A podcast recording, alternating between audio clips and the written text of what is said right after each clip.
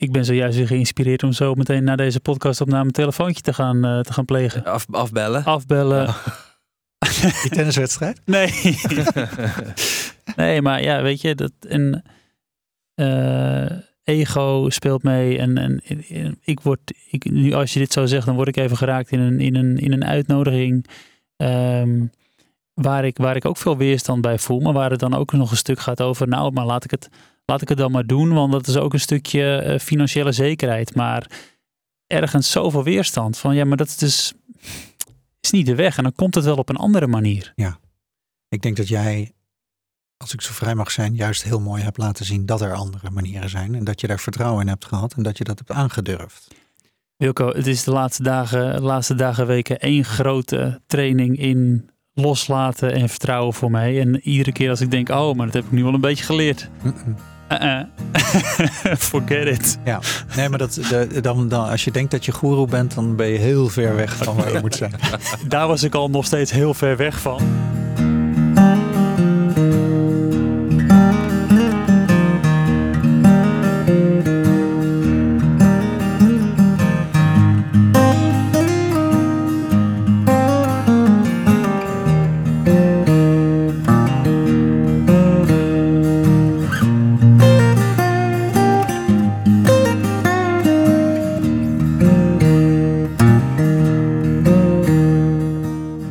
Auto het niet doet, dan breng ik de auto naar de garage. Ik lukt mij nog net om banden op te blazen en dat soort dingen. Maar dan houdt het op een gegeven moment op. En zo is ook de rol van een dokter of wat dan ook. Je kan de auto goed wassen en er goed verzorgen. Maar op een gegeven moment heb je gewoon iemand nodig die net even dat ene dingetje doet, waardoor alles weer werkt. Um, als ik de auto structureel ga mishandelen, ja, dan is het logisch dat er van alles aan kapot gaat. Dat, dat, als, een, als metafoor is dit natuurlijk ook een helder ding. Het is een technisch ingewikkeld apparaat en dat is ons lichaam ook. Mhm. En die kan je goed verklooien als je dat niet verzorgt.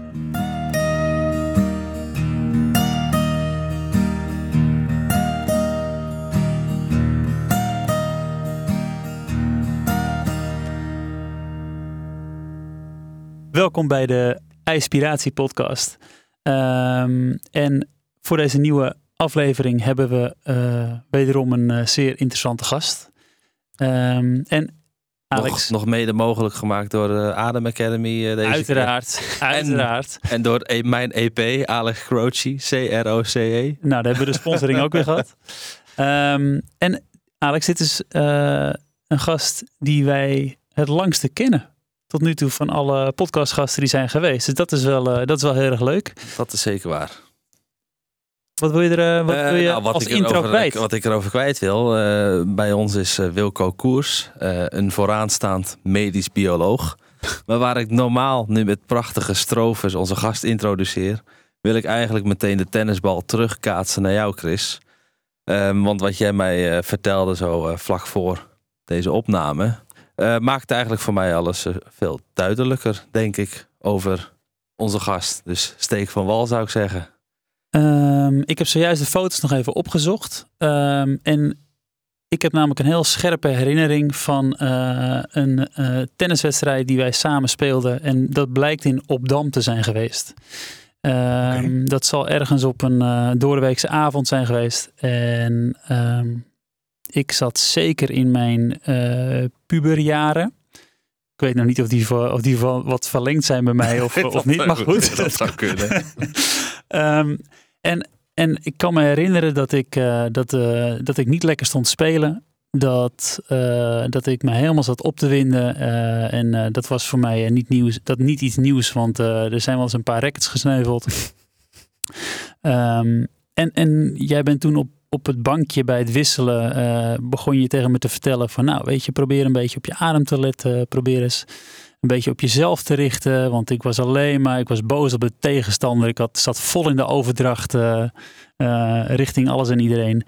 En, en ik weet dat ik dat heel erg probeerde te doen, maar ergens vond ik het ook vreemd of zo. Het was voor het eerst dat ik daar, daarmee in aanraking kwam. En Um, dat was eigenlijk misschien wel mijn allereerste kennismaking met iets van ademoefeningen, Wilco. dus dank je wel. Ja, grote eer, dank je wel. En dat was dan tijdens competitietennis, denk ik. Nee, nee, nee. Het was Oh, een toernooitje. Oh, nog voor, daarvoor. Dus dan zal je echt inderdaad... Nou, het voelde net zo belangrijk Ja, dan, denk ik. eh, Zo'n toernooi. De gewoon toernooitje, dat was natuurlijk een toernooi op leven en Ja, dood. maar dit, is, dit, is, dit kan ik hebben op de tennisbaan. Opeens gaan er, eh, gaan er dingen spelen. Dan voelt het alsof het inderdaad over leven of dood gaat. De- de- eh, jij zegt dat je een foto ervan hebt. Nou nee, de, van, de, van hoe het er eruit zag. Want ik dacht, Ja. hey, was dit in Hoogwoud of was het Ah, in ja. Opdam? Of, dus ik ging Ja. even zoeken en toen zag ik, ah, dit nee, het was in Opdam. Ehm, ik heb daar ook nog een duidelijke herinnering van. Eh, Oh, dus eh, heel anders. benieuwd. Heel Hele andere herinnering. We zaten Ja. in Schagen. En, eh, Precies. En het was inderdaad op de bank. En het was helemaal. Ja, dat. ehm, in elk geval van de. Jij was terecht boos. Dat weet ik nog wel. Omdat de tegenstander probeerde kunstjes te flikken. En wat je zegt, eh, ja, of het nou puberteit was of niet. Je was in elk geval gevoelig voor het gemanipuleer van de overkant. En dat was duidelijk bedoeld om ons uit evenwicht te brengen. En jij was lekker bezig. Ehm, maar ja, gevoeliger voor dat soort van onterechte manipulatie. En eh, of het nou ging om in-uit of om andere kunstjes die ze flikten, dat weet ik niet meer precies. Ik weet ook niet meer wie de tegenstanders waren. Maar eh, het werkte wel heel goed. En ehm, ja, wat ik toen heel erg merkte was dat je heel hoog in je ademhaling zat. Heel, heel, eh, ja, ehm, kort, maar vooral heel opgewonden. Op zich terecht, boos. mm. Maar het hielp jou niet en het hielp ons niet. en, eh, ehm, dus het was, het was heel mooi om, om dat te kunnen bieden. En heel vre- bevreemdend, kan ik me voorstellen inderdaad. Omdat het in het openbaar is, midden in een druk, drukke toestand. Mm. Ehm, om dan ineens te zeggen, oké, eh, ik sluit nu mij af. Ik richt me even op mezelf. Ik neem mijn ruimte. En ik doe dat 10, 20 seconden. En ik heb scheid aan de rest Mhm. van de wereld, wat die allemaal doen. Ja, dat, dat was een heel bijzonder moment. En ik weet eigenlijk niet meer precies ehm, hoe lang dat verder duurde. Maar ik heb wel in mijn herinnering dat we daarna het positief hebben afgesloten. En dat we, ja, in elk geval, ja, ik denk gewonnen hebben sowieso. Maar Zo, sowieso. nou ja, dat, dat denk ik wel. Maar ik- dat in elk geval positief was voor, voor jou. Dat het echt heel wat eh, deed. En ehm, dat daarna, misschien dat het daarna nog een keer terugkwam. Maar ja, dat is inderdaad een hele leuke herinnering. Ja. Dus ik, ik weet nog inderdaad, het was heel vreemd inderdaad wat je zegt. Om, om me op die tennisbaan, het zijn van die, van die plastic eh, groene bankjes. En natuurlijk een beetje doorgezakt. Ja. Dan, dan zit je daar zand buiten. van het kunstgras. eh, Ja, en eh, ja, je, je vertelde me dat en ik, ergens had ik ook zoiets van, ja, weet je, ik ga dit, ga dit proberen, maar ik vond het heel vreemd. Ehm, Ook omdat je waarschijnlijk dus opgewonden en boos was. ja, en het, en het was ook, het, Hij had eigenlijk zijn boosheid niet onder controle, of niet? kijk, het liefst even, even heel, Nee, Oké. heel eh, groots gemaakt. Op dat moment de energie die in mij zit, is dat ik eigenlijk gewoon die tegenstanders over het net wil sleuren en, eh, en ze wil aanpakken. Maar ja, dat is niet te toegestaan met tennis. Dat is ook niet helpend eh, om te doen. Maar dat is de niet energie. heel erg toegestaan, eh, maar welke situatie dan? Nee, nee, nee. Maar dat is de, dat is de energie die er in, in, Ja. li- in lijf zit op dat moment. En om dan juist daarmee in contact te gaan en het gewoon te voelen. Ja, dat was voor mij iets helemaal nieuws. Ik dacht, wat, ja, ja. ja. het is, een, het is zo'n, eh, zo'n, eh, ehm, het is iets wat op het moment dat je heel druk bent, eh, dan weet je dat het goed is om te gaan mediteren. Maar eigenlijk veelal het gedrag wat je vertoont is juist zorgt voor nog meer drukte. En dat was, dat was dit ook. Je moet eventjes in de rust komen. Maar poh, wat een, wat een klus. Ja, en ehm, dit is eigenlijk wat mediteren is. Dit is ook het nut van mediteren in het algemeen. Het gaat uitsluitend over ademen. En de kracht daarvan om echt tot rust te komen, is, dat is heel bijzonder. Maar waar het ook om gaat, is ruimte voor jezelf nemen. Ja, je, je niet laten manipuleren. Ja, zo ver- ja, ik doe het zelf niet echt mediteren, maar zo vertaal ik het naar mezelf altijd. Van volgens mij gaat het inderdaad over dat moment voor jezelf pakken en Ja. ademwerk aan als, als tool gebruiken om daar te komen. Zeg maar. Ja, waarbij ik wel eh, het grote verschil is, en ik mediteren, ja, weet je, dat, dat is ook soms beladen, merk ik. Dat dat, eh, nou, ik mediteer niet of ik mediteer wel. Eh, Vissen is ook mediteren. Ja, ik doe het dus. met gitaar spelen. Ja. Bijvoorbeeld, als ik dan dus inderdaad of stress of druk ben of, of even, het springt alle kanten op. Ja. Pak even gitaar, rustig bluesje spelen. Precies. En dan eh, kom ik ook helemaal daar, zeg maar. Ja, wat de, wat de grootste waarde is, is eh, de rust in het ademen, in je lijf zijn, letterlijk.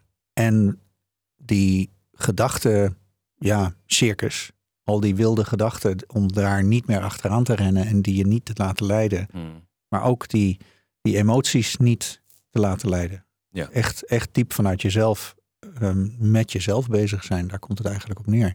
En dat kan op verschillende manieren gedaan worden. Mm. En dat kan ook in eh 30 seconden Ja, op een tennisbaan. Of, eh, ja het is Ja. eigenlijk heel simpel tot tien tellen of terugtellen. Dat, dat kan al voldoende Ja. zijn. Ja, ik heb, ik, heb, eh, ik heb toevallig gisteravond weer een, eh, een tenniswedstrijd gespeeld. En ehm, ik, was, eh, ik had best wel een, eh, een, een stressvolle dag gehad. En er zat nog veel ja, spanning in mijn lijf. En eh, ik vond het ook een spannende wedstrijd. Want ik dacht in eerste instantie, nou, dit is, we maken niet zoveel kans. Ehm, en tijdens de spannende momenten, en ook in de rallies, eh, krijg ik het dus tegenwoordig voor elkaar om gewoon heel bewust mijn lijf te voelen, om op mijn ademhaling te letten. En ja, dan, dan blijft er echt een, een hele sterke focus aanwezig. En, en inderdaad niet mee laten, laten varen door wat er allemaal gebeurt op zo'n baan. Ja. Dan is het zelfs nog zo, dan komt eh, mijn vriendin Aniek, die komt eh, eh, binnenlopen om te kijken. Terwijl ik eh, moet gaan sferen. Ik stond heerlijk te sferen de hele wedstrijd. En dan zie ik dat ze er zit. En dan, ja, dan moet ik opeens nog beter of zo. Of dan, Ja, ja, Hè? Dat, Nou moet je het laten zegt, zien. Het zegt natuurlijk heel veel over mij. Anyway, dan, dan, dan moet ik dus daar weer mijn best... Dus al die dingen die aan de buitenkant gebeuren, steeds weer naar binnen. En ik krijg het nu steeds beter voor elkaar. Maar ik moest net eens even terugdenken aan het moment. Ja. Ja, hoe oud zou ik zijn geweest? 16, 17, Zo, ja 18? ik denk het wel. Ja. Zoiets. Nee, 16, 17 of zo. En eh, wat je net ook heel mooi zegt, die, de- mijn doel op dat moment was jou eh, rust krijgen. Het team weer al- als team functioneren. Want ik kon jou niet meer Hmm. bereiken. Nee, ik kon je niet meer... eh, eh, Ja. We staan niet als team niet op dat moment. contact met elkaar. Nee. Maar ook de focus. Het Ja. gaat eigenlijk alleen maar om die ene bal. En, en die goed kijken en goed slaan. En de rest is bijzaak. Dat, eh, ja, Ik gebruik het, eh, de, de tennis, eh, de, de, gewoon het tennissen en tenniswedstrijden. eh, Ik gebruik het steeds meer als, als, als practice eh, qua focus. En eh, een practice die eigenlijk in alle, alle facetten van het leven zeg gewoon, terug te is vinden wat zijn. we tot nu toe bespreken is natuurlijk één grote metafoor voor eh, eh, het leven en waar een ieder mee bezig is voor eh, zichzelf. Het kan Natuurlijk. werk zijn, het kan eh, relatie zijn, het kan, Ja. denk ik. Ja, zeker. Maar op een of andere manier. Kijk, en dat is voor mij. Hè. Voor mij is nu blijkbaar. Merk ik dat, dat tennis iets uitvergroot in mij. Waar ik, waar ik onder spanning kom te staan. Waar ik het gevoel heb van. Oh, hier moet ik wat. Of zo. Al die dingen worden bij mij aangeraakt. En dus is het, is het tegenwoordig een hele waardevolle practice. En krijgt het ook een andere. Ja, een, een- iets, een ander doel. Dan alleen maar die pot Ja, winnen of ik zo. vind het heel mooi wat je daar zegt. je creëert eigenlijk stress op een kunstmatige manier. Ja. Die niet echt bedreigend is, maar wel als bedreigend wordt ervaren. Ehm, het mooie vind ik dat je... ehm, er zit heel duidelijk een lichamelijk en een mentaal element in. Mm. De, en, en wat jij zegt, Alex, die, die metafoor voor het leven, ja, absoluut. De, als, de, eh, als je op deze manier eh, je werk kan doen, of iets in werk kan doen, of eh, in de relatie eh, de, met je partner een diep contact hebben, dat kan je niet tegelijk terwijl je op je mobiel kijkt en televisie kijkt enzovoort. Dus al die afleiding werkt niet. Maar ga je 100% focussen Mm. op elkaar, op je gevoel, dan krijg je een enorme verdieping. En dat, dat, in dat opzicht is dat heel mooi. Probeer maar eens te tennissen terwijl je hoofd vol zit en je zorgen hebt en, en eh, nog over een kwartier daar moet zijn enzovoort. Nou, het wordt een bende. Ja, want dat is ook vaak, je hebt vaak mensen die dan eh, even na werk, hele dag werk, oh nog even lekker tennissen. En het, vaak gaat het of heel goed, dat je inderdaad, of je hebt een goede werkdag gehad misschien. Ja. Dat je gewoon helemaal lekker ontspannen, lekker nog even gaat sporten, tennis in dit geval.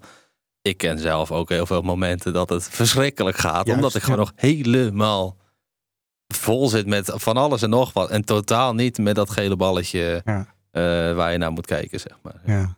Ja, ik ben nog uit de tijd dat ze zelfs nog witte ballen hadden. Ja, maar de- jij kwam inderdaad ook met hele oude, hele classic oude de eerste Ja, keer. joh, ik weet nog wel. eh, De buurvrouw die, die eh, herintroduceerde mij in het tennis. En ik, eh, ik, nou, ik had nog wel een racket. En, Oh, ja. en dat was prima racket. Dat was namelijk een, een oud racket. De laatste racket waar Björn Borg mee gestopt was in zijn carrière. En Die was nog perfect. dus ik kwam daar met mijn houten, deels carbon racket op de, op de baan. Nou, daar werd ik toch hard uitgelachen. Dat, eh, zo, zo kon dat toch niet meer. Ja, totdat je een paar ballen sloeg en eh, hè, toen, Mm. werd het, toen werd het gelach minder. En een stylist op de baan, dat eh, Ja. mogen we echt wel zeggen. Wel een klassieke stijl, eh, een beetje een, eh, een klassieke gitarist zou je het kunnen noemen. Op een Nederlandstalige gitaar. Eh, mooie Spaanse muziek maakte Wilco op de tennisbaan. Yes. In het, in het baseline geweld van tegenwoordig. eh. Ja, ja, ja. Ja, maar dat is ook een technische noodzaak. Omdat die rackets waren zo loeizwaar. Je sloeg je armen kapot als je eh, al die wilde technieken van tegenwoordig zou hanteren. Er kan geen tennisser, als die nu met houten rackets gaat spelen, die liggen allemaal in de, in- bij de fysio op de bank dan. Ja, en nogmaals, het is natuurlijk dus een mooi metafoor ja, Precies. voor, voor het leven. Maar en het is echt eh, geen, eh, totaal geen onzin. Want ik, las, ik was er laatst zelf een beetje mee bezig ook. Interviews met Novak Djokovic zitten kijken. Wat een legend als je die Beste- interviews en wat die Ja. man te vertellen heeft Beste op dit vlak. alle tijden natuurlijk. Op dit Gewoon. vlak zo goed. En mentaal sowieso de beste eigenlijk wel. En die Mhm. had het precies hierover. Ja. Eh, tuurlijk, ik ben ook een mens en soms word ik boos of soms word ik afgeleid en soms eh, zit ik er even niet in. Maar dan is het aan jou, wat ga je doen? Accepteer je dat? Eh, neem je even een moment voor jezelf. Ga je, hij gebruikt dus dan ook ademhalingstechnieken. Ehm, maar kom je even naar jezelf en ga je zeggen, oké, ehm, ik sta dus nu hier, maar ik weet dat ik beter kan en ik ga me nu niet meer af laten leiden? Of ga je helemaal door blijven in die spiraal, zeg maar, zakken in die afleiding? Waar ik eh, ook wel een, eh, aardig goed in ben om daar helemaal in af te zakken. Maar Ja, eh, eigenlijk laat, wat, wat dat mooi laat zien is, je kan het er niet even bij doen. En dat vind ik, op zich vind ik het een mooi voorbeeld. Het tennis, het is fysiek ingewikkeld qua houding, qua bal enzovoort. De tegenstander helpt ook niet echt mee meestal. Maar ehm, je kan niet je hoofd vol hebben met allerlei andere dingen. En dat hebben die profs ook niet. Dus Nee. wij, en, maar de, dus als metafoor vind ik hem wel mooi inderdaad. En ook wat vind ik leuk wat je zegt, dat je het als trainingsvorm gebruikt om te kijken ja, hoe, je er, hoe je erin staat, hoe je ervoor staat. mhm. Ja, en, en, en heel erg eh, oefenen met aandacht richten. Hm. Dat, is, dat is de practice. Heel erg oefenen met aandacht richten. Wat Ehm, helemaal, sorry dat ik je onderbreek, maar wat helemaal leuk is, is om als je het een, op, een, op een ander niveau nog wil brengen, is dat je gaat tennissen tegen iemand die jou enorm kan triggeren. Want dat, dan zit je eh, helemaal op spiritueel niveau. Oh, maar eh, daar hoef ik, dat, dat, dat lijkt wel gewoon voor me geregeld te worden hoor. Het universum werkt mee. Precies, precies. Ehm, hey, en eh, we, we beginnen nu gelijk even over, over dat moment als, als puber dat ik daar op de, op de baan zat. En met jou, met jou oh, nou ja, op dat moment was ik even helemaal met mezelf bezig, maar wij stonden met z'n twee op de baan. Ehm, en ik denk dat het een aantal jaar later is dat je me ehm, iets doorstuurde van, eh oh, ga eens een, een 21-day challenge van Deepak Chopra doen. Ik kende Deepak Chopra op dat moment niet. Mediteren had ik ook nog niet eerder gedaan. Ehm, en dat heeft ook heel erg aangeslagen. Eh, heb ik meerdere keren gedaan. En zijn, zijn, nou, zijn eh, hoe moet je dat zeggen? De teksten, zijn teachings, hè, de teachings die hij daarin in geeft, beklijven heel erg. Ja. Ehm, dus eigenlijk, we hebben het net over Novak Djokovic, Alex, maar misschien kunnen we Wilco wel een beetje de, ja, de, de, de meditatie-ademvader van, van de tenniswereld eh, noemen ook wel een beetje. Naast uh, vooraanstaand uh, medisch bioloog ook uh, vader van het uh, ademwerk. Precies, op de tennisbanen. De, de eer wordt alleen maar groter. maar goed, uh, vanaf dat moment, wij, ik bedoel, ik ben, ik ben in Amsterdam gaan wonen. Wij, wij tennisten in, in, uh, ons, uh, in het dorp waar we zijn opgegroeid in, in Spierijk. Jij niet bent opgegroeid, maar je kwam daar naartoe verhuizen. Um, onze, onze paden zijn even een andere, andere kant op gegaan. En het is heel grappig. Ik heb hier een, een, een WhatsApp voor me van exact een jaar geleden. Hmm. Exact. Bijna exact een jaar geleden. Januari 2023. Um, waarin je mij een bericht sturen dat je net een training hebt gegeven over maagkanker, de oorzaak en de behandeling daarvan.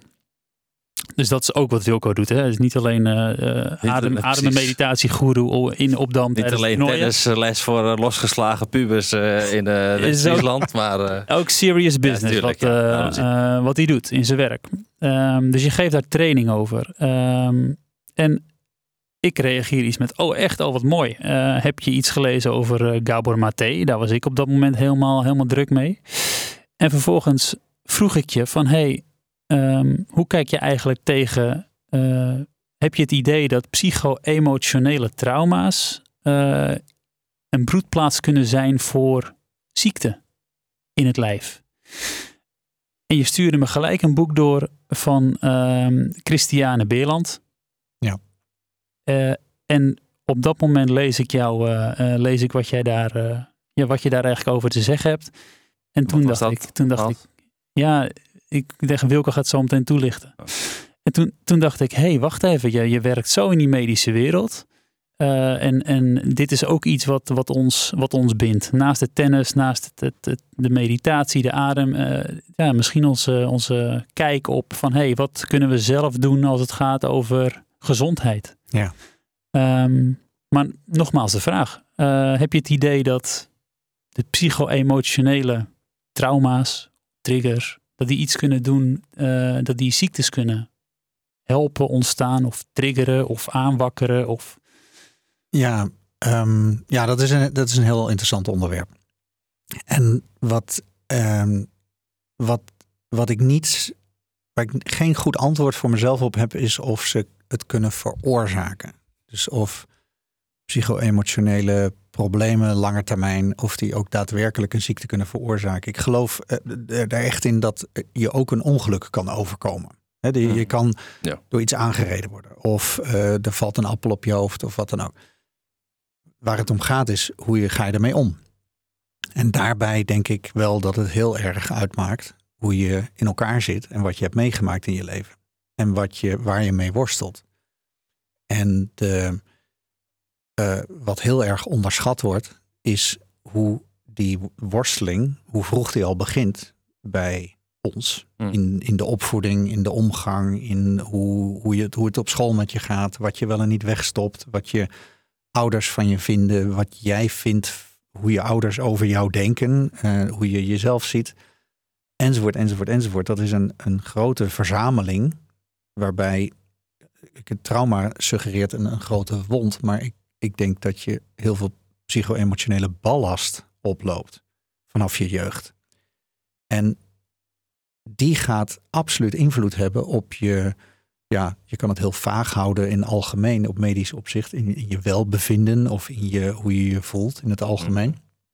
Maar je kan het ook heel concreet maken. Ik ben ervan overtuigd dat het invloed heeft op je immuunsysteem, op je eh, kwaliteit van je immuunsysteem en hoe je reageert op eh, bepaalde ziektetriggers. Hoe snel je heelt, of je eh, on- kan ontspannen in die heling, of je ehm, de, de rust kan vinden om aan te nemen waar je zit, of dat je je verzet, boos bent, weerstand hebt op je situatie. Al die dingen dragen absoluut bij aan het proces. Mm. En je hebt dus een, een heel duidelijk medisch-wetenschappelijk stuk. En ja, daarin kan je van alles meten en toetsen en, en beïnvloeden en eventueel wegsnijden of behandelen. Maar dat is van buitenaf. Dan Mhm. vraag je verantwoordelijkheid van anderen. Van een, een specialist of een expert. Ja. Maar ja, de rol die je zelf hebt om... Jij moet helen. Niet, ligt niet bij de ander Mhm. jij moet zelf echt er wat aan doen. En ja, voor jezelf achterkomen, waar ligt mijn ballast? En hoe beïnvloedt die mij of hindert die mij?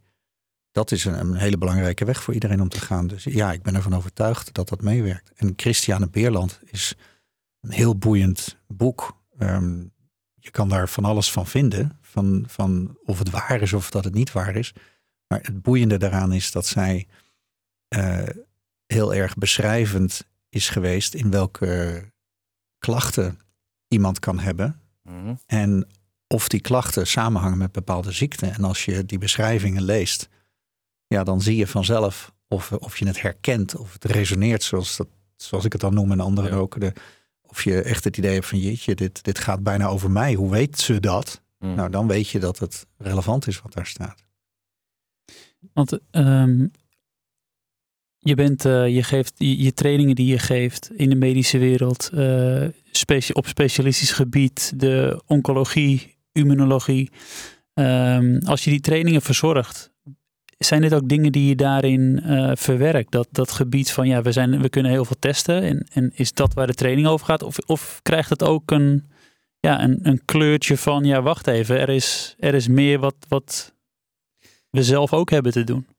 Ja, dat. ehm, ik blijf over het algemeen redelijk braaf, als ik dat zo mag zeggen. Eh, dat wil zeggen, de, er is natuurlijk een duidelijke taak om een training over te brengen. Probeer informatie over te brengen over hoe een ziekte ontstaat, hoe het behandeld wordt. En meestal hebben of klanten of degene die het eh, willen leren, verpleegkundigen of artsen, een, een bepaald doel mee Mhm.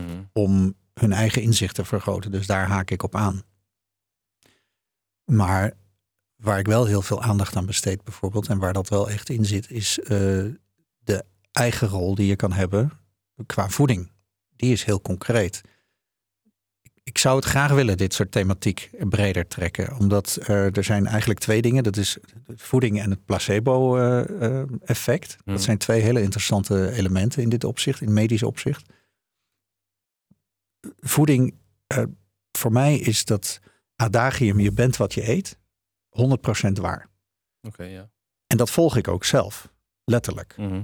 Ik stop niks in mijn mond wat niet goed is voor mij. Ik stop niks in mijn mond wat niet gezond is of positief Mhm. bijdraagt. En voor mij betekent dat dat ik nooit gefrituurd eten zal gebruiken, dat ik nooit eh, vlees wil gebruiken, maar dat is vooral ook omdat ik het niet lekker vind trouwens. Ja. Ehm, dat ik nooit bereid eh, of, of eh, voorbereid voedsel, eh, geen magnetronmaaltijden, al dat soort dingen. Maar dat is omdat ik zeker wil weten wat ik eet en dat het gezond is Mhm. voor mij. Dat het echt goed is voor me. Ja, st- sterker nog, we hebben, sorry dat ik inhaak, maar we hebben net voor de, voordat de podcast begon een beetje een grap gemaakt. eh, we waren een beetje aan het geinen over, ja, ergens ben je een kleine agrariër. Klopt. Ja, ja, dat klopt. We hebben een eigen moestuin. We, eh, ik denk 90% van ons eten kweken we zelf, Mm. groeien we zelf. Eerst in de kas en daarna in de moestuin. En ja, alles wat we eten weten we exact wat het is. En dat, dat geldt voor heel veel groentes. Wat over is, dat vriezen we in. En we eten nu in de winter ja, ook kruisbessen bijvoorbeeld. Die komen gewoon uit de vriezer. En de rode bessen in, de, in het ontbijt. Ja, alle vitamine C, die hebben we gewoon. En, Ja. en die heeft iedereen in Nederland Mhm. als je ze invriest. Ehm, ja, je hoeft ze niet uit de winkel te halen. En dan weet je trouwens ook niet eens hoe goed het is. Nee. Maar, maar die, die voeding is dus één ding wat heel erg belangrijk is. Dat die, die balans. Hmm. De, het ouderwetse verhaal van de schijf van vijf. Of hoe je het nou maar noemen wil. Die klopt gewoon. En iedereen kent hem. En iedereen weet het ook. Basisschoolmateriaal. Ja, simpel. Ja. Eh, en, en dus dat stuk is voor mij wel heel duidelijk wat ik benadruk. De, je kan zelf kiezen of je gezonde vetten of eh, ongezonde vetten wil gebruiken. Als je de verkeerde vetten gebruikt, heeft dat letterlijk één op één invloed op hoe stug je cellen zijn Mhm. en hoe ze met elkaar communiceren. Het heeft invloed op hoe je lichaam in elkaar zit, hoe stug je lichaam is en wordt. Eh, op de eiwitten die je maakt, wat voor eiwitten je eet. Want ja, je kan geen eiwitten maken zonder dat je ze eet. Mhm. Nou, zo geldt dat eigenlijk voor alles. Dus in dat stuk stop ik heel erg veel eh, de filosofie van neem je verantwoordelijkheid en zorg goed voor jezelf. Wat zijn er nog meer? Je had eten. Nou, en het, eh, het andere aspect zit hem in het placebo-effect, Oh ja. wat een heel interessant medisch onderwerp is. Ja. Ehm, daar vindt iedereen van alles van. En het wordt ook algemeen erkend in de geneeskunde dat placebo-effect dat dat bestaat. Dat, is, dat is ook de reden waarom je altijd studies moet doen met mensen die denken dat ze een placebo hebben gehad. Of die niet weten of ze een, Mm. een, een, een niet werkend middel Die hebben denken gehad. dat ze een werkend middel hebben, Ja. maar dat eigenlijk niet weten. Precies, ja, dat is beter uitgelegd. Dankjewel. Ik heb nog wat opgestoken op Het de kan ook universitaire Ja. studies eh, hier en daar. hè. Precies. Dus die, eh, dat doe je omdat je wil voorkomen dat mensen met hun eh, gedachten invloed uitoefenen op het resultaat. Nou, van een aantal ziektes is bekend dat het placebo-effect soms 40, 50 procent kan zijn van het genezend effect. Dat is bijvoorbeeld bij migraine aan de orde. Nou, dat zou heel raar zijn dat je, eh, als je denkt dat het gaat werken, dat het dan werkt. Dus je kan zeggen, ja, dan werkt dat middel dus niet, want 40, 50 procent is placebo-effect. Maar nee, Nee. je kan het toevoegen. Dus het, je hebt al 40, 50 procent placebo-effect, Mhm. omdat je zorgvuldig bezig bent met Ja. aan jezelf werken. En daar komt het middel-effect nog bij. Dus bij elkaar opgeteld werkt het. Dus ook binnen de geneeskunde is het placebo-effect erkend. Mhm.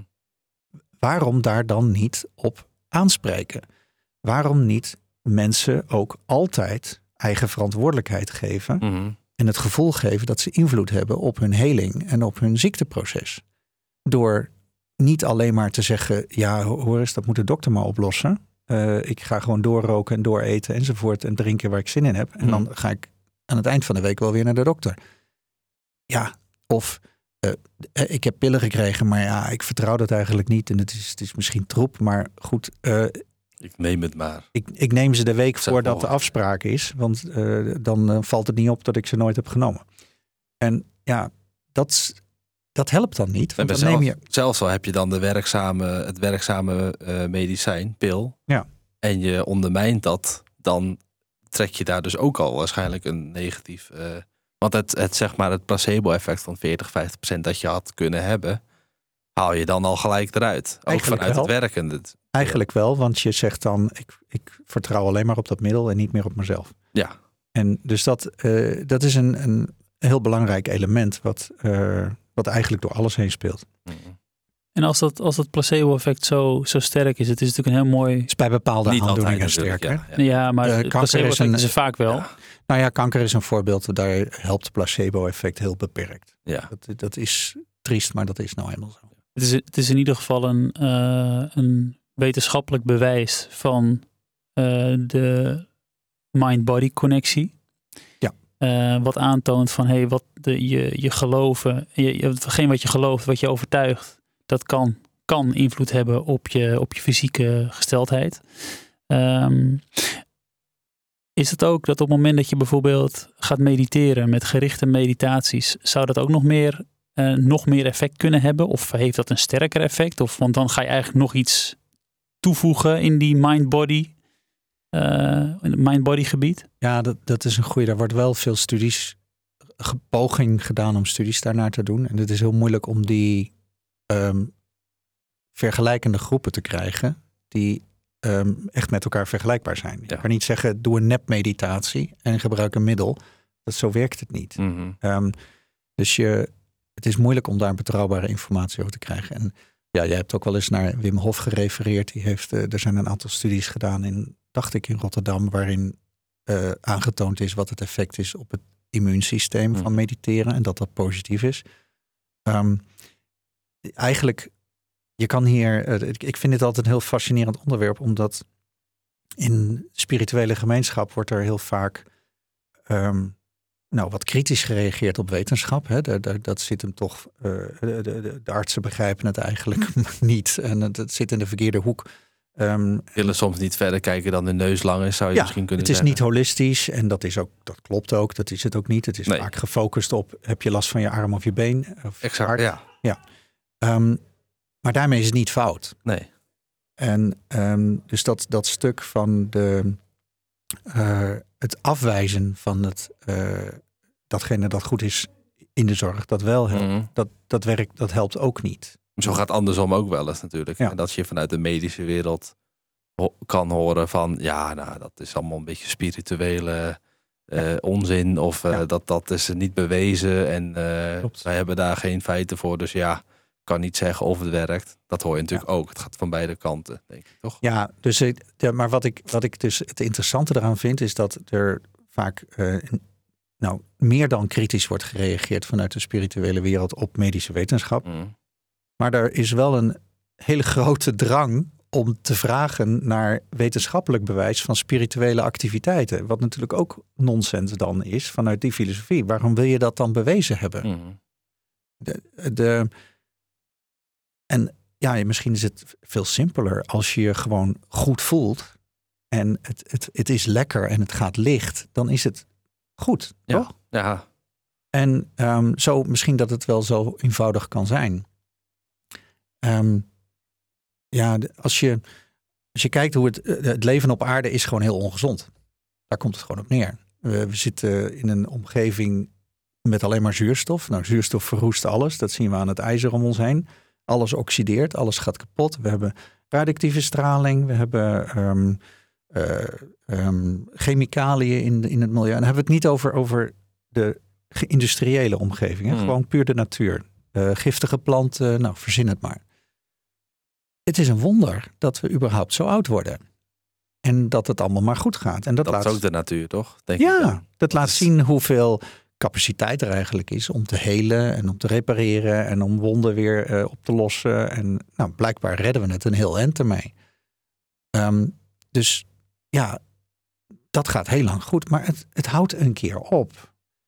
En die erkenning, ja, dat is een ander heel groot thema, denk ik. De, de, het erkennen en accepteren van het einde, van eh, het feit dat niet alles kan en alles mogelijk moet zijn. Dat, er, dat sterven normaal is en dat dat prima is en natuurlijk is. En dat dat aannemen daarvan heel mooi is. Mhm. En het leven heel erg veel zachter kan maken door niet te verzetten vanaf het begin. Mhm. Ja.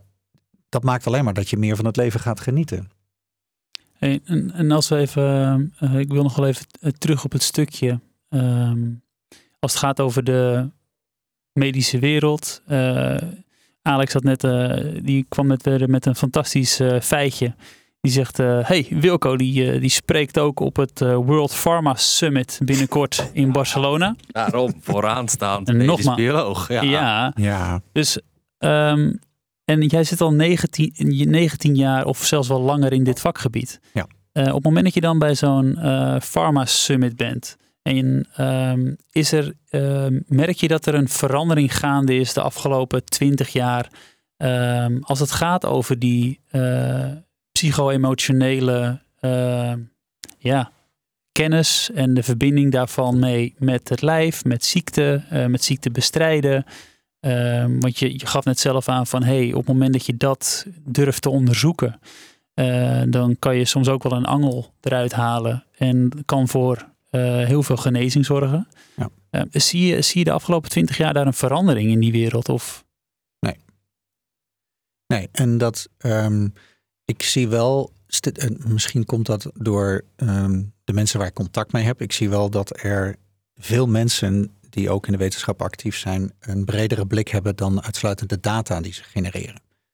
En ja, dat, dat, dat moet ook. Dat is ook volwassen worden. De, het mooiste voorbeeld wat ik dan erbij kan halen is dat eh, we zitten in de beperking van, van de methode die je gebruikt in de wetenschap. Ehm, vroeger had je alleen een thermometer en een centimeter, bij wijze van spreken. Ah, Als je dan de hartslag wil meten en je hebt alleen een thermometer en een centimeter, dan kan je zeggen de hartslag bestaat niet, want mijn meetapparaten kunnen het niet meten. mhm. Of je erkent dat hartslag bestaat en ja, je gaat dan proberen te zoeken naar een antwoord daarop. Hoe kan je het dan wel meten?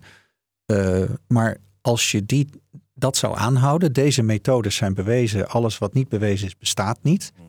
Dat is natuurlijk een overdreven simplificatie. En de, de wetenschappelijke ontwikkelingen laten ook zien dat allerlei nieuwe details worden toegevoegd en meetmethodes worden toegevoegd. Je mag het nooit omdraaien, omdat je het niet kan meten, bestaat het niet. Nee. Dat, dat is natuurlijk een nonsens. Mhm. En dat is een dogma. En het vervelende is dat dat is niet, bijna niet te bewijzen, eh, zoiets. Mhm. Ja, en zo kun je altijd gelijk krijgen. Maar ik, het probleem zit hem eigenlijk meer in de taal in de wetenschap. Als je met elkaar afspreekt dat er een aantal ja, gebruiksregels zijn. Zo doe je onderzoek, zo bewijs je iets, zo is iets reproduceerbaar. eh, zo kunnen we iets aannemen. Eh, Alex moet kunnen nadoen wat ik doe en pas dan is het waar. Anders is, heb ik het per ongeluk gevonden. Misschien ben ik het wel die iets onbedoeld beïnvloed heeft. Nou, zo, dat zijn wetenschappelijke regels. En als die regels gehandhaafd blijven, gaat in dat opzicht, eh, als dat de spelregels blijven, gaat het uitkomst van het spel niet heel veel anders worden. Je gaat wel nieuwe speelvelden ontdekken, maar er komt geen nieuwe uitkomst uit het spel. Mhm. en wat je wel ziet is dat er mensen elementen aan het toevoegen zijn. eh, maar die moeten, ja, dat is buiten de wetenschap om. Ja, want dat vind ik dus ook wel interessant, want jij geeft hier dus ook eh eh, kennissessies over. Volgens mij, hè? Jij gaat Ja. ook op, dat, eh, op die summit ga je dus ook spreken. Jij zegt- nou, even, oh. ik, ik heb mij teruggetrokken. oh, oké. Oh, ja. Maar dat heb je wel, je hebt het Ah, je wel heel goed gezien. ook. Klopt, ik was uitgenodigd als spreker. Het, het is wel op zich een interessante zijsprong misschien. Ehm, maar het roert wel aan de reden waarom ik me heb teruggetrokken. Het is in Barcelona. En eh, inmiddels, zeker qua werk, heb ik de gedachte dat als ik niet moet reizen, eh, als het niet noodzakelijk is om te vliegen, dan doe ik dat niet. En zakelijk gezien vind ik dat we ook verantwoordelijkheid moeten nemen. Mm. Privé al, maar zeker zakelijk. En er wordt veel te gemakkelijk gevlogen en allerlei dingen, meetings georganiseerd enzovoort. Dus mijn ego wilde natuurlijk heel graag gezien en gehoord worden van kijk mij eens, want ik ben vreselijk belangrijk. Ja. Ehm, maar dat, dat werkte al niet meer zo bij mij. Ja, Die, ja, eh, ja. Dus ik had echt zoiets van, ja, maar wat, wat kom ik doen? En daar had ik inmiddels wel een antwoord op. Ik denk dat ik de- deze jonge deelnemers aan dit soort congressen wel degelijk iets kan delen en vertellen. Maar ik ga niet vliegen als het niet noodzakelijk is. Mm. En dit is geen noodzakelijke meeting. Omdat je dan misschien ook denkt, want eigenlijk kan niemand anders dit Iemand ook. anders kan ook een mooi verhaal vertellen. Dus, ja, ja. Maar ik ben er gaan zoeken van, ja, maar wat, je kan ook op een andere manier naar Barcelona. Je kan Ja, met de trein. er gaat een trein hè? en er gaat Ja. ook een, eh, eh, volgens mij eh, dagelijks gaan er volgens mij twee van die eh sinaasappeltreinen eh, vanuit Valencia naar eh, Amsterdam. Eh, ja, nee, is een hele lange goederentrein is dat. eh. Oké. Nou, ik heb dat dus uitgezocht. Ehm, in totaal ben ik ongeveer 20 uur aan het reizen. Eh 20 tot 24 uur vanuit Spierdijk. Dan ben je alleen al vier uur bezig om naar het station te komen.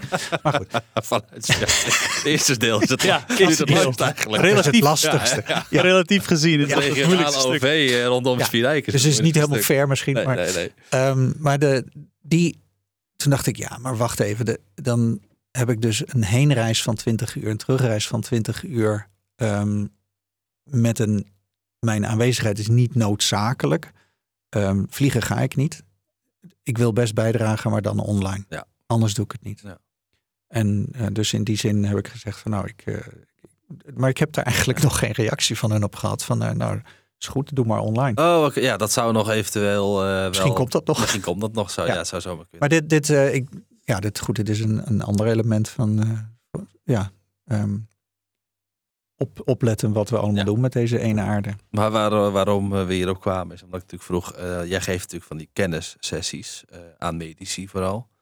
Nou, ja, verpleegkundige patiënten. Ja, ja, Ja. ja. medisch. Ja. Ehm, Maar eh, jij zei eerder al eh, over het, eh, het, het, het, het verdergaande aspect hè, en van dat eh, wat gezondheid kan doen. Ben ik voorzichtig mee of ben ik braaf, zei je volgens mij. Hè? Ja, omdat, ja, klopt. Braaf. Ja, Dat- braaf. Ja. Voor mij was dat. Ja. En eigenlijk denk ik dan, dan gaat bij mij meteen van, ja, maar waarom Wilco? Ja. Waarom? Zeg Ja, maar, je hebt, jij, je, hebt, je hebt nu zoveel ervaring. Ja. Jij geeft dit soort eh, dus sessies aan eh, mensen die hier wat mee doen. Ja. En jij weet eigenlijk voor jezelf hoe belangrijk. Ja, ik ben dan een idealist, hè? Dan Ja. denk je van, ja, als jij die, die, die boodschap wel voelt, waarom draag je die? Waarom doe je niet gewoon nog even eh, in je presentatie twee extra slides over dat onderdeel en geef je dat met passie nog even mee en wie weet wat dat doet. Hele goede vraag. Ja. Hele goede aanmoediging. Ehm, zover ben ik zelf ook. Waarbij ik het idee heb dat ik, omdat ik een bedrijf ben en diensten Mhm. verleen voor een klant, vind ik het essentieel dat de klantvraag wordt beantwoord. Dat ik hun Mm. bedien. Dus precies deze drive en drang voel ik. Mm. Maar ik denk dat ik die buiten deze ehm, eh, eh, soorten van opdrachten wil gaan delen. Oké. En dus dat ik wel exact dat wat jij nu zegt, Mm. dat is eigenlijk het kruispunt waar ik op sta, waarvan ik zei van nou, dit is een, een vervolg. Eh, er kan veel meer. Ja. En ik, ik wil ook meer kwijt. Maar ik kan daar de klanten niet mee belasten tussen aanhalingstekens. Ik kan ze daar niet mee. eh, ik kan wel vragen, als er een vraag komt, ga ik erop in. Hè. In de Mhm. discussie komt dit soort dingen nogal eens voor. Maar ehm, wat van belang is, is dat zij zich kunnen baseren op kennis Mm. die zij kunnen delen en die toetsbaar is. Dat is waar de medische wetenschap op gebaseerd is. Uh, dat is essentieel, omdat dit is ook de reden waarom bepaalde middelen of behandelingen vergoed worden. Omdat je kan bewijzen dat het werkt. Niet omdat je hoopt dat het werkt, of omdat je er geloof in hebt, Mm. maar omdat het gewoon bewezen wordt. Je doet het meerdere keren en het werkt vaker wel dan niet. Ja, ja, maar dat hadden we vorige keer ook eh, Robert Mann over. eh, eh, Ronald. Ronald, ja, Ronald Mann, een psychiater. Ja. Ehm, die ook, we hadden toen ook heel het over de protocollen. Nee, in de medische wereld, dat moet Ja. volgens protocol. En hij had het toen over de kind bij het badwater eh, doen. Mooie uitspraak was dat. Hè? eh, operatie geslaagd, maar de patiënt is dood. Ja. Ehm, dat ik dan dus nu ook denk, ja, maar ja, hij voelt al dat eigenlijk er meer eh, is. En misschien meer ruimte voor discussie zou moeten zijn over ehm, wat kunnen we naast de protocollen en behandelingen eh, nog meer doen. Ik voel dat bij jou ook. Ja. En dan denk ik dan, ehm, ja, eh, zou, zou, ja, zou je niet voordat je de discussie aan het einde van je sessie, zeg maar, eh zijn er nog vragen dat je zegt, nou, ik heb zelf wel een vraag. en dat je dan dat er even inslingert en wel het even meegeeft, het even aanstipt. En dat het dan natuurlijk aan de mensen zelf, eh, de Ja. klant is van of ze er wat mee doen of niet. Je, je forceert het daarmee dan niet, denk ik. Maar Nee, dat- nou dat is een kwestie van inderdaad. dan ga ik eh, opeens benadering. eh, advies, advies geven. ja, ik, ik, je, je moedigt me aan. Oh ja, dat is het Absoluut. ook. Ja, zo bedoel ik het. Ja, natuurlijk en ik ervaar ja, dat ja, ook. ja. eh, maar je, zit, je legt precies, eh, je brengt precies het thema op tafel wat voor mij heel erg speelt. Wat ik namelijk in mijn werk doe, in, mijn, in de opdrachten die ik doe, is ik beantwoord de vraag van een klant op een zo goed mogelijke manier. En het liefst beter nog dan zoals de vraag Hm. komt. Maar het is altijd in reactie op. En ik denk dat ik zelf een verhaal heb. En daar hoef ik niet te wachten op een vraag van een klant. Oh ja. Dus eh, dit past in het verhaal wat ik zou willen vertellen. Ik denk, En- dat, ook- ik denk dat het ook een hele mooie. Dat het ook de reden is hè, waarom je ook zo, eh, zo zei van: hey, weet je, dit is ook een heel tof medium, een, een podcast. Ja. eh, wat even buiten, eh, ja, wat even los staat van, van de relaties die ik allemaal heb op werk. Eh, ja, waar, waar, waar meer vrijheid is eigenlijk. Precies. En dat is het mooie. Dat, eh, dit het heeft ook de mogelijkheid om persoonlijke invulling daarin te geven. Dus ehm, ja, dat, eh, de- dit is een, eh, setje extra, Alex. Dankjewel. Nou, dat, is, dat vind ik alweer mooi. Dat ja, absoluut. die je mogelijk kan geven. Ja, heb dat ik nog heel wat setjes eh, in mijn eh, tennisloopbaan nodig hoor. Dus eh, daar, Ik, ik, die hebben de wisselende nummers wel even. daar haalde ik alweer lering uit aan, aan het begin van het gesprek. Ja. en ja, toch wat momenten van herkenning. niet zo gek natuurlijk, hè? je bent mijn broer, dus zover staan we er niet vanaf.